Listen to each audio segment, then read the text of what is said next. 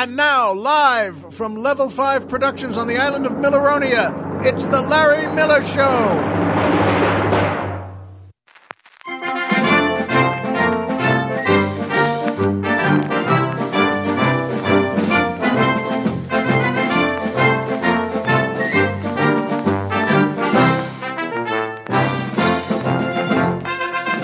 Good evening, Mr. and Mrs. America, and everyone who really wonders how England conquered the world. Hi, folks, and welcome back to the Larry Miller Show. I'm Larry Miller, but in a way, aren't we all? And boy, oh boy, is it ever beautiful here on Milleronia today. It's a gorgeous day. Makes you feel great. Boy, sets your teeth just right, and it makes you feel ready for a good meal afterwards that Colonel Jeff and I are going to have. And, uh, gee, it, it just is. It's gorgeous. I know, I know, I know. I control the weather and I make it gorgeous. But it's still worth saying it's a beautiful, beautiful day. And as always, that, well, the music makes, makes me feel great. Makes Colonel Jeff feel good too. That's the Dave Meath Orchestra and the Helen Amour Dancers featuring boy tenor Jim Broderick asking the musical question If D Day was the longest day, what was the shortest day? Well, that's a heck of a question, Jim. It really is. And uh, by the way, I love the movie The Longest Day, and I never to this moment thought of it as, oh, that's why it was called The Longest Day, because people thought, well, D Day was the longest day. There was so much at stake good lord, there were it, it could have gone sour at all sorts of different points. And well, thankfully it didn't, but uh, that was the longest day. Terrific movie. But what was the shortest day? Well, I'll tell you what. I think the shortest day is the day here on Milleronia that you're scheduled to be thrown into the volcano. And uh, yes, there's a last meal you get. And uh, unlike normal prisons, by the way, where you get to pick your last meal, I get to pick your last meal here, and it's always terrific. I I think it's great. I'm picking it, and uh, and you're to think it's great too. I promise you, because if you don't, well, there are things that can happen before you go into the volcano. I'll just leave it at that. But you know what? Yes, you get a last meal, and yes, your family can visit, unless you don't want them to. That's just, you know, entre nous.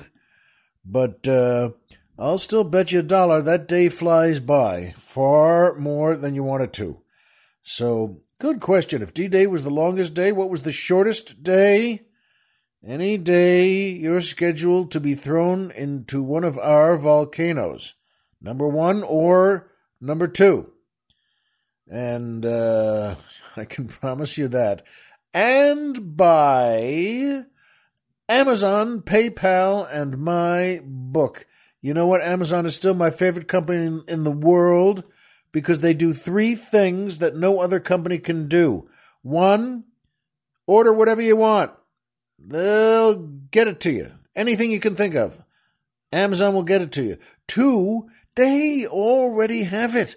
They don't even have to send away for it. They don't have to make it. They don't have to borrow it. They don't have to do anything. They've got it already. They have one of those warehouses like Indiana Jones used to have of just, it's a mile long and a mile wide and a mile high and a mile deep. And that's a big warehouse. I don't care where you're from. And you know what though, folks? They've got it all ready And they'll send it right out to you. And number three, my favorite part, of why Amazon is the best company in the world, they send us here at the show a percentage of whatever you order. So anything you have, anything you can imagine, anything you want, you get anyway from Amazon. Plus, they send me and Colonel Jeff a percentage of the of anything you ask for. And of course, we put it right in our in our tin box right in the tin box to save for our next big fancy fried chicken dinner and two drinks beforehand in a different place. Which, yes, you're correct, we might, might use to invite Dr. Chris to again if his schedule with his clog dancing lessons doesn't interfere. He's, of course, at the University of Solvang studying for a doctorate in clog dancing. And uh, I know, and Colonel Jeff knows, Dr. Chris is going to be the best in the world at it because that's the way he does everything. And uh, that's why we might, might, may, may invite him to our next big fancy fried chicken dinner with two drinks beforehand in a different place. And uh, you know what? By the way, so do yourself a favor. If if if you ever want to call Amazon, don't do that. You don't go there yourself. Don't do anything on your computer. Don't on your on your iPhone or anything like that. Go to us. Go to our website here at the show, LarryMillerPodcast.com. Who's on the mountain? Tom Mix.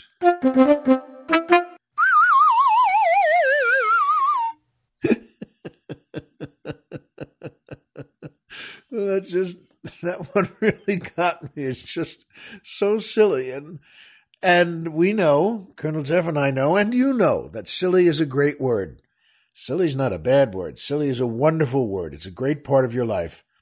So do that. Go to our website. We have a banner that says Amazon right there. Click our banner. Then go take a nap. Lay yourself down in your big easy chair or your your lazy boy chair and and put a magazine over your head, click that chair back, and just, yeah, you know, uh, cop some Z's. Is is that? Did I say that right?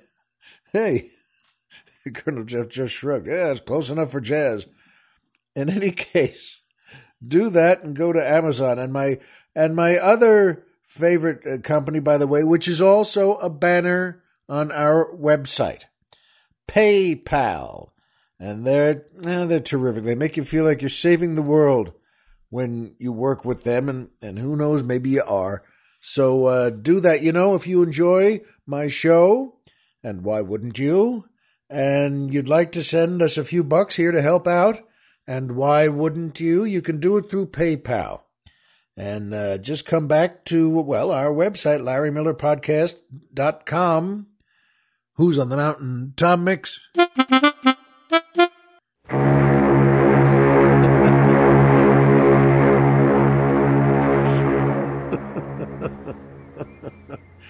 Well, I know it's after the fact, but that fellow should have had the fish. I mean, holy mackerel. Boy, oh boy, that, that, I think, never mind D Day, I think the day he made that sound, that was the longest day.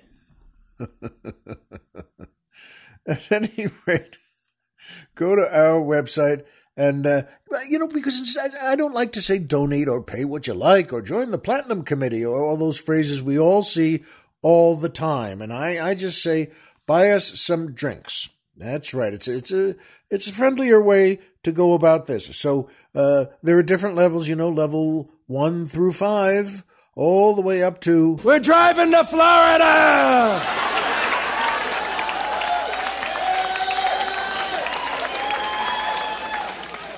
Maybe that's what that guy who shouts yes there did. Maybe he made that, that boat sound. Boy, God bless him. Uh, all right, so you look for well, look for the PayPal banner on our website, as I said, and you know what, folks, every little bit helps us keep the old leg lamp lit. And thank you to everyone who has contributed already, and thank you in advance to everyone who's about to and by me, my book. That's right, I'm very proud of it. Spoiled Rotten America, and uh, did great when it was out in sales and came out and really did well. And uh, I had a great time writing it. It's funny and, well, it talks about not just my life, but your life too. And you'll enjoy it. And they're signed, signed hardcover copies of my book. Spoiled Rotten America, and they're now for sale at store.comedyfilmnerds.com. Store.comedyfilmnerds.com. So, uh, well, thank you in advance for that. Thank you for those who've already bought the book, and thank you for those who are about to. And that brings us to my favorite part of the show the joke of the week. Boy, everything is tickling me today. That's nice. It's a good feeling, folks. I hope you're in good moods too. Anyway, Colonel Jeff and I both like this joke.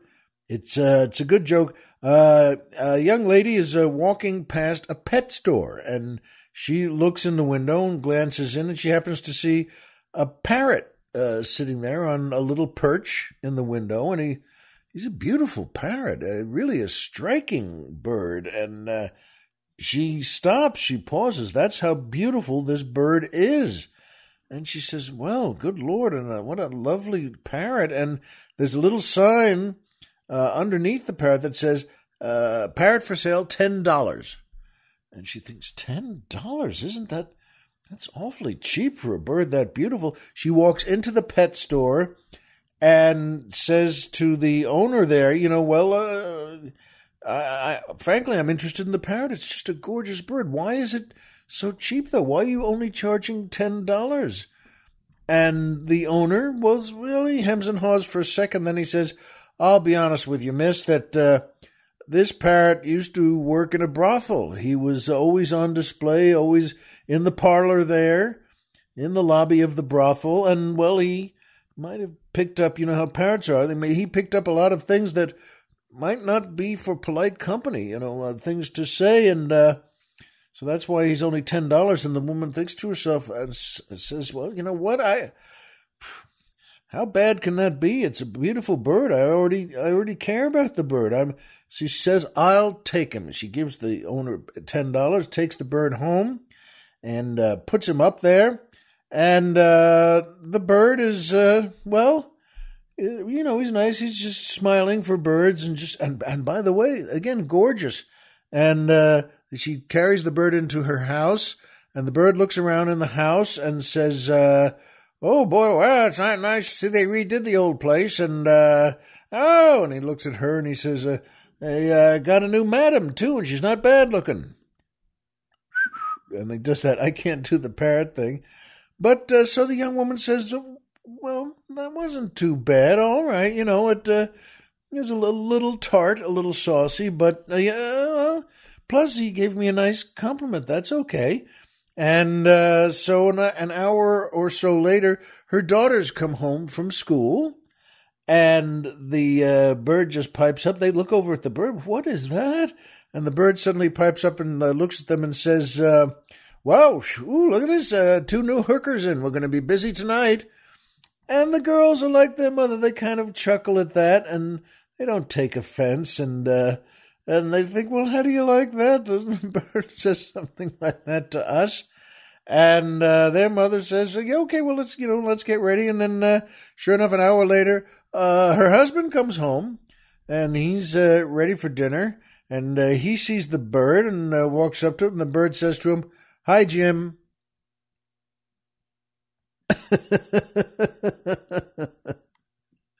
we got a kick out of that. And as I told Colonel Jeff, you know, it's bad. I like the reading the punchline like that just very casually instead of "Hi, Jim." You know that it's it's fun to just say. It's very a matter of fact. Oh, hi, Jim. You know that's that means old Jim was there a lot. He was he was a a regular, more than a regular. That sounds like a three times a week fella. Hi, Jim. Yeah. Yeah, just grab yourself a drink and have a seat. You know, he does everything. Probably just grabbed anything he wanted around there. In any case, that was our joke of the week. I hope you like it. And if you do, please pass it along to one of your friends or family.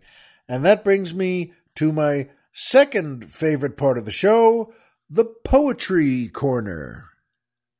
But, you know what, folks? You notice you didn't hear the theme song there. I'm going to read the poem just a bit later in the show, and you'll see why. So that brings me to my third favorite part of the show MMM Triple M, the Magic Movie Moment.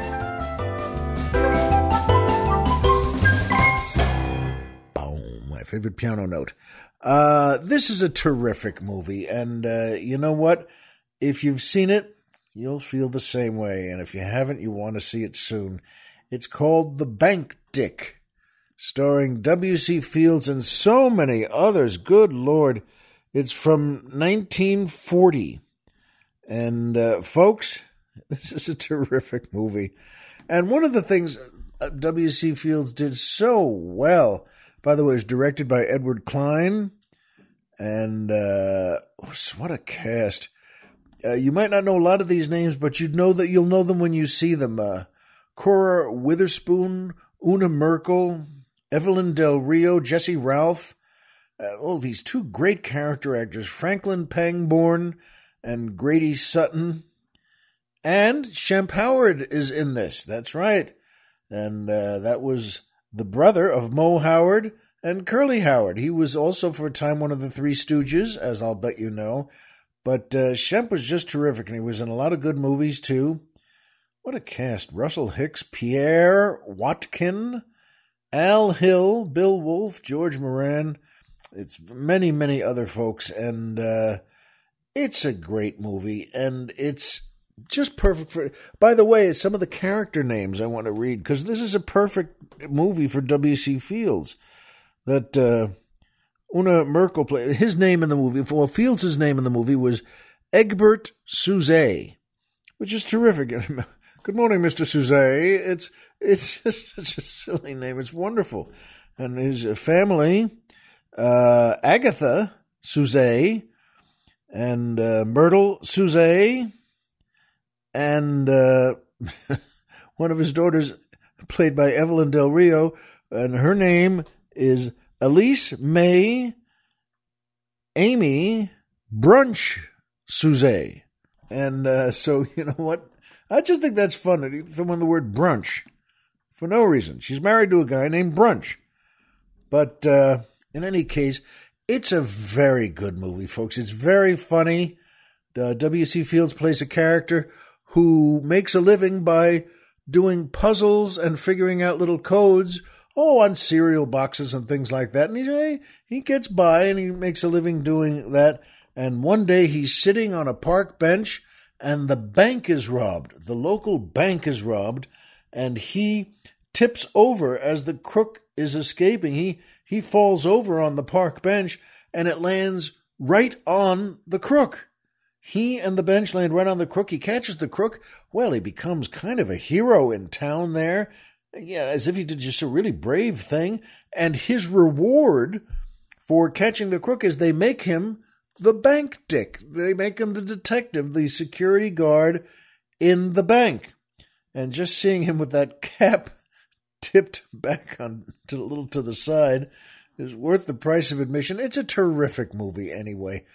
But there's so many good parts to it and so many good scenes and so many magic movie moments. And the one I wanted to tell you about today is a car chase. This is the second time the bank is robbed, by the way, when W.C. Fields, of course, is in charge. But it's just fun uh, along the whole way. And the crooks who robbed the bank the second time grab Sousé and force him to drive them out of town which is, as you already know, not a smart thing to do. And but Fields, Egbert Sousé is behind the wheel. Folks, they run some film behind him for a car chase scene, and it's a you sort of like a country road with hills and mountains and bushes and plains and just it goes by so fast. And Fields is just calmly chatting. The crooks are whoa, they're getting a little nervous. But Fields is considering it looks like he's going a hundred miles an hour in this open car. It has no top on it. I don't know if they called them convertibles in those days, but it's a four door car, a jalopy. And uh, he's saying other cars roar by at what looks like 200 miles an hour. And he just says things like road hog. And he just it's very, very good and very, very funny and leaves you feeling just the way you ought to. And like any good movie, especially, well, especially one with W.C. Fields, you know what? Folks, it has a happy ending and uh, things work out just about the way they should. So uh, that's my, well, that's my magic movie moment for you this week. The Bank Dick, starring W.C. Fields. And boy, oh boy, that great car chase. And, uh, you know something, folks, that uh, the reason it's, today is a very interesting day, and a, a couple of things will come together for it. Today, and we're recording this on the 14th of September, and the 14th of September is the 202nd anniversary of the victory, the American victory, our victory over the British at the Battle of Baltimore. This was part of the War of 1812, but, uh, well, the British were really, and it was still only 30 years after they lost, after we won our revolution. And the British aren't, aren't folks who forget things. They, uh, they were still miffed about that. So this war came on, the War of 1812, and, uh, boy, they decided to attack Baltimore. This is the war, by the way, they conquered Washington, our Washington, Washington, D.C., and they burned the White House and the Capitol building, and they burned it, I mean, to the ground. And uh, they were coming after Baltimore now, and uh, but they didn't win, they lost. And this was also a victory for us, where Fort McHenry uh, one beat the British, and they attacked Fort McHenry with 19 British warships and thousands of British troops. These folks didn't kid around. And you know what? And there's a reason that, well, Major Armistead, who was the commander of Fort McHenry, and, uh, well, folks, they went through the whole night that battle, the attack on his fort, went through the whole night from the 13th, and the troops were coming up since the 11th. And, uh, the, well, the British wanted that fort so they could clear the way for all their other ships and all their other troops to come slamming into Baltimore. And uh, Major Armistead in addition to defending well and fighting back well, and the Americans did such a good job on that, he, well, he kept his American flag flying. Uh, that was, which is a huge garrison flag, and it was uh, flying over, still flying over his undefeated, victorious fort on the morning of the 14th. And uh, the entire battle was watched all night by a young lawyer from Baltimore. He was on, he himself was on a British ship in the harbor. He was there trying to free another young Marylander, a friend of his, who had been uh, taken prisoner by the British. And they watched that battle all night. Everyone in the area did. And, uh, folks, and the British were 19 warships. Remember, the British were firing rockets onto the fort, and those turned out to be the rockets' red glare. And they were firing bombs, mortars as well into the fort. And those were the bombs bursting in air. And on the morning of the 14th, it was very, very moving because that garrison flag was still flying. In other words, it gave proof through the night that our flag was still there. And on board that ship, where they watched that battle all night, and when they saw that tattered American flag still flying over Fort McHenry, two things happened. The British were crushed. Their will was completely broken. When the British saw our flag, they knew, well, they had lost everything and they were never going to take that way going up to Baltimore. And the Americans were thrilled and proud. And that young American lawyer from Baltimore on the British ship to free his friend, who had watched the whole battle, all night long.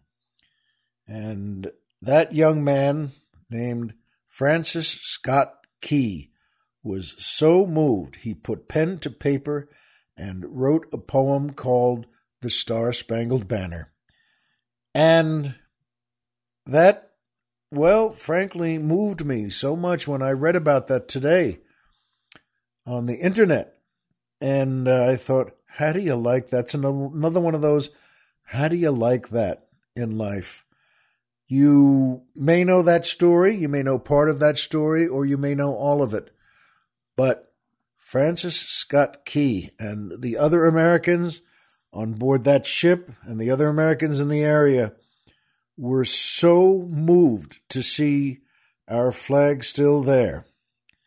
And the first title of the poem, by the way, was called The Defense of Fort McHenry and then the name was changed because uh, the Navy started using it, and uh, as as as a theme whenever they raised or lowered the flag, our Navy would uh, would have the men sing this, and it was sung uh, to a British drinking song. Well, there's some poetry to that, I guess. For a, a private club and uh, in London, and it was renamed. Then the song was renamed "The Stars and Stripes Forever." And you know what? I I just think that's a beautiful name, "The Stars and Stripes Forever," folks. And so, this brings me now to my second favorite part of the show. The Poetry Corner.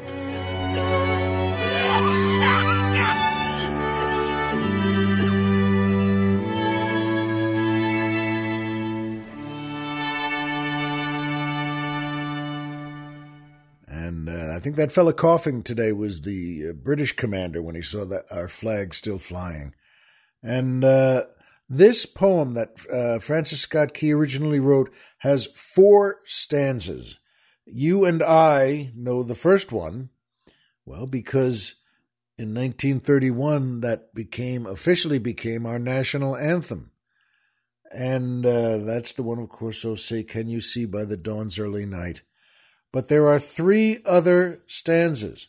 And there was actually an, an extra one, a, a, fifth stanza that was, well, added. Not, it's not part of it officially now, but written by Oliver Wendell Holmes. This was a very meaningful poem and song to all of us, to all Americans. And I thought today it would be good to read to you as today's poem the last stanza of Francis Scott Key's Stars and Stripes Forever, and here it is. Oh, thus be it ever when free men shall stand between their loved home and the war's desolation, blessed with victory and peace. May the heaven rescued land praise the power that hath made and preserved us a nation. Then conquer we must, when our cause it is just, and this be our motto In God is our trust. And the star spangled banner in triumph shall wave o'er the land of the free and the home of the brave. It's a terrific poem, folks. And by the way, every stanza ends with that line, or the land of the free and the home of the brave. Every stanza starts with a question, a haunting question filled with, uh, well, with doubt or with trouble. But it always ends with that powerful declaration. And the star spangled banner in triumph shall wave o'er the land of the free and the home of the brave. And, well, I thought that was uh, good to read today. yes, there is, as you must know, there's, well, the Star Spangled Banner is uh, in the news a lot lately because, well, this fella here or that fella there or a couple of folks have decided it doesn't suit them. And I'm not going to open that up. I'll just leave it to say you can tell where my heart is by having read it. And I think some of those fellows should read it too and think about what they're doing. But you know something? It, it, it struck me also that, uh, well, that, those were the days when uh, Britain, England, the uh, UK, the United Kingdom ruled the world. They, you know, they really, well, they did. They, uh, they conquered every place. And, uh, boy, it was just, in fact, the proudest phrase they had, the saying they had was, the sun never sets on the British Empire. And everyone thought that was, whoa, how do you like that? Everyone was impressed with that as well. Boy, the sun never sets on the British Empire. And uh, I always remember saying that, well, they were, for many centuries, they were, they were the big cheese. And uh, I, I always remember that the biggest thing for years, hundreds of years, remember that those trade routes they had across the world were very prominent, and that's how they got all sorts of things, like oranges. It sounds silly to say, maybe, but the biggest thing in England for a long time was oranges. Well, a king or a duke would, at the end of dinner, one of those big dinners in the castle there, they would bring out, you know, after they had a lot of the entertainment for dinner, they'd have women dancing, and uh, they'd have, you know, an archery contest inside in the castle there. And, uh, well, just for fun, I guess they'd execute seven or eight people and for dessert. But you know what? The the biggest thing, and this is the truth they could do, the greatest part of any meal like that was at the end of it, uh, someone would come out with a bowl of oranges, which may not sound like much to you or me, but it was to them. Boy, who knew how to get oranges? And well, the answer was you couldn't get them. They didn't grow them in England, and they didn't grow them anywhere in France. They didn't. You had to go along one of those spice routes and way, way away.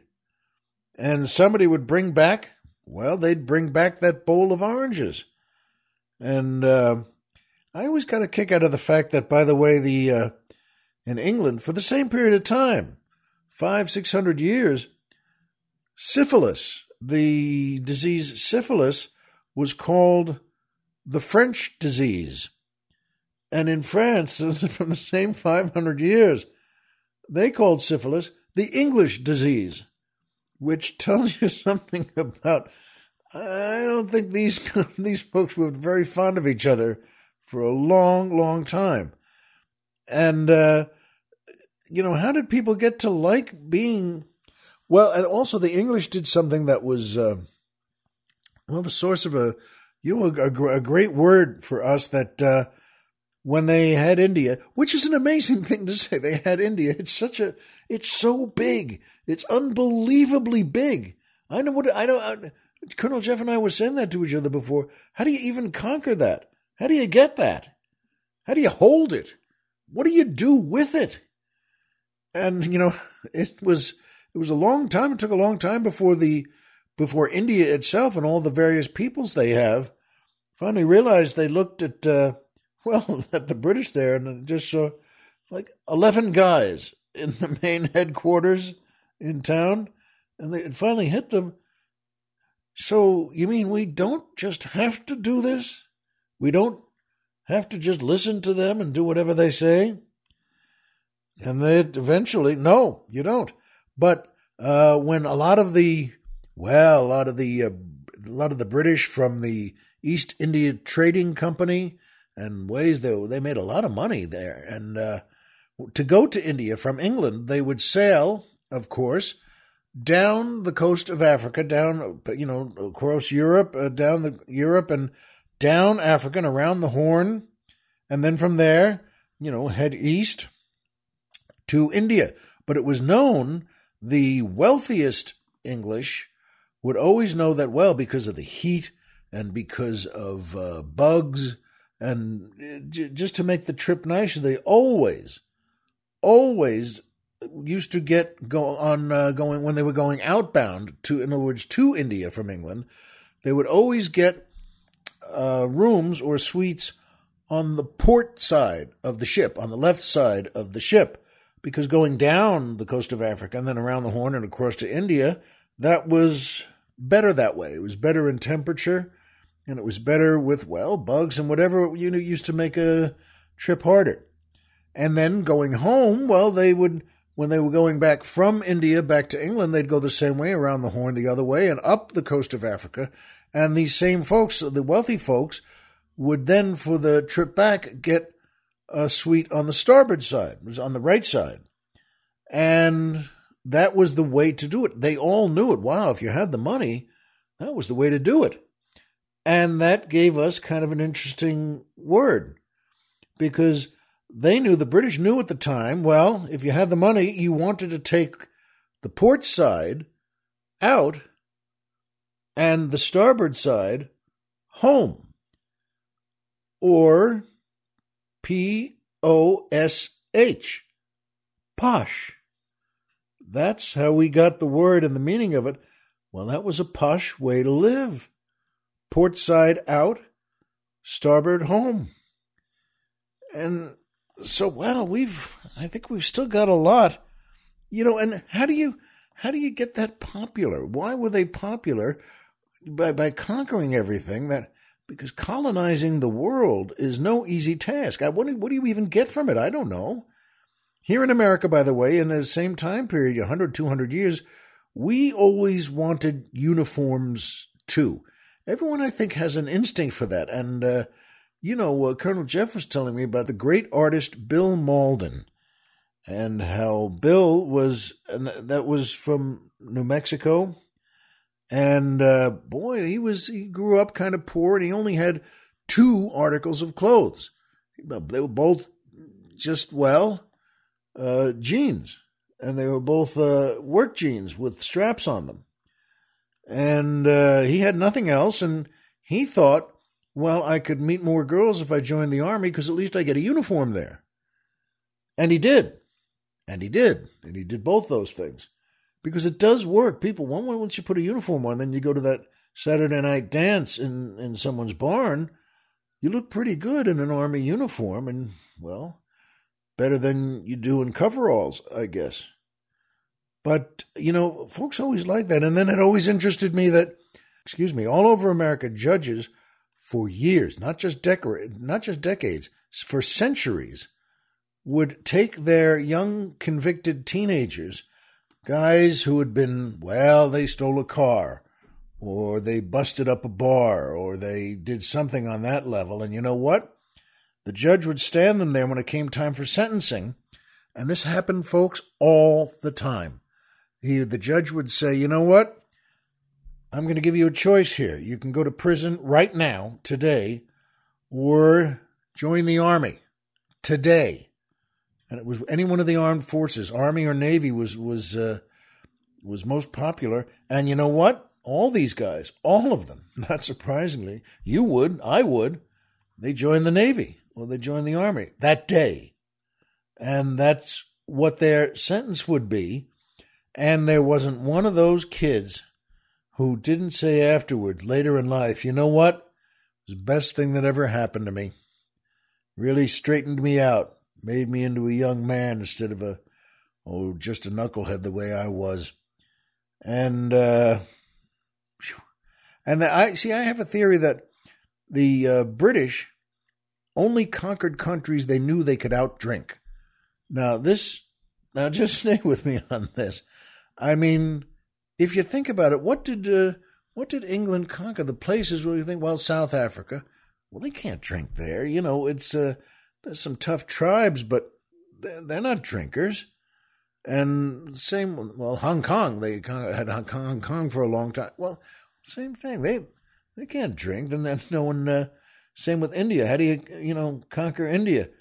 Well, no one can drink there, and so they they would always just go into these places throw, open up all the pubs, throw a party out outdrink everyone. And the next day, the next morning, when all the local folks were, well, sleeping late and getting up at 11 and just, whew, they were walking kind of funny and they couldn't really take it. And they looked around and, well, they had new visitors now. And the Brits, you know, conquered everything. that one we can cut.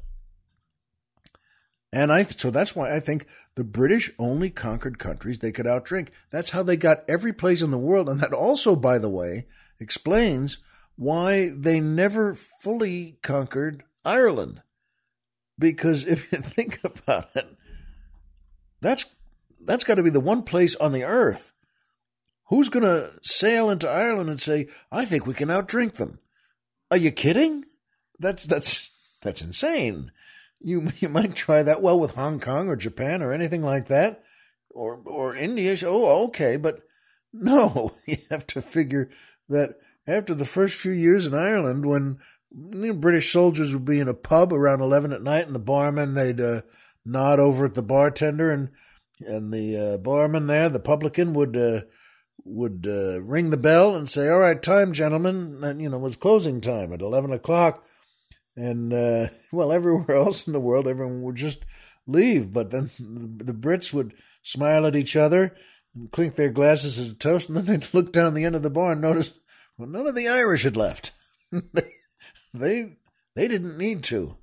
They were just still standing there in their group, just saying, you know, "Hey, British soldier, ah, no, we we don't we don't need to leave." Looking for a drink? Are you still looking for one? Well, We'll take you for a walk. The, the brother has a shebeen up the road just a couple of miles. Good stretch of the legs. And uh, they would do that. And the next day, the other Brits would notice those fellows hadn't come back. the, the, the colonel and the major and a couple of the, the other redcoats there didn't return. And when someone, you know, when the uh, when the police asked the uh, local Irish fellas there, you know, what happened to the colonel and, and his men? Uh, the Irish would look at each other and shrug and say, gee, it's, uh, well, not, we're not sure, but it's an easy place to get lost. so that had always been my theory. But you know what? I, I think this is a wonderful day to remember the 202nd anniversary of well, that garrison flag that Major Armistead still flew over Fort McHenry because they had won, and the British couldn't knock down that flag, and they knew they had lost. And uh, well, folks, I know that's I know that's true. I know that's a good story. And as always, you know, you know the same things I know anyway. Homer is Homer and Pluto is a planet. So remember, as ever, if you walked out of bed today and had a job to go to and a home to come back to and someone there who cares about you, folks, the game's over and you've won. And that's also the truest thing I know. Be well, and we'll see you here next time.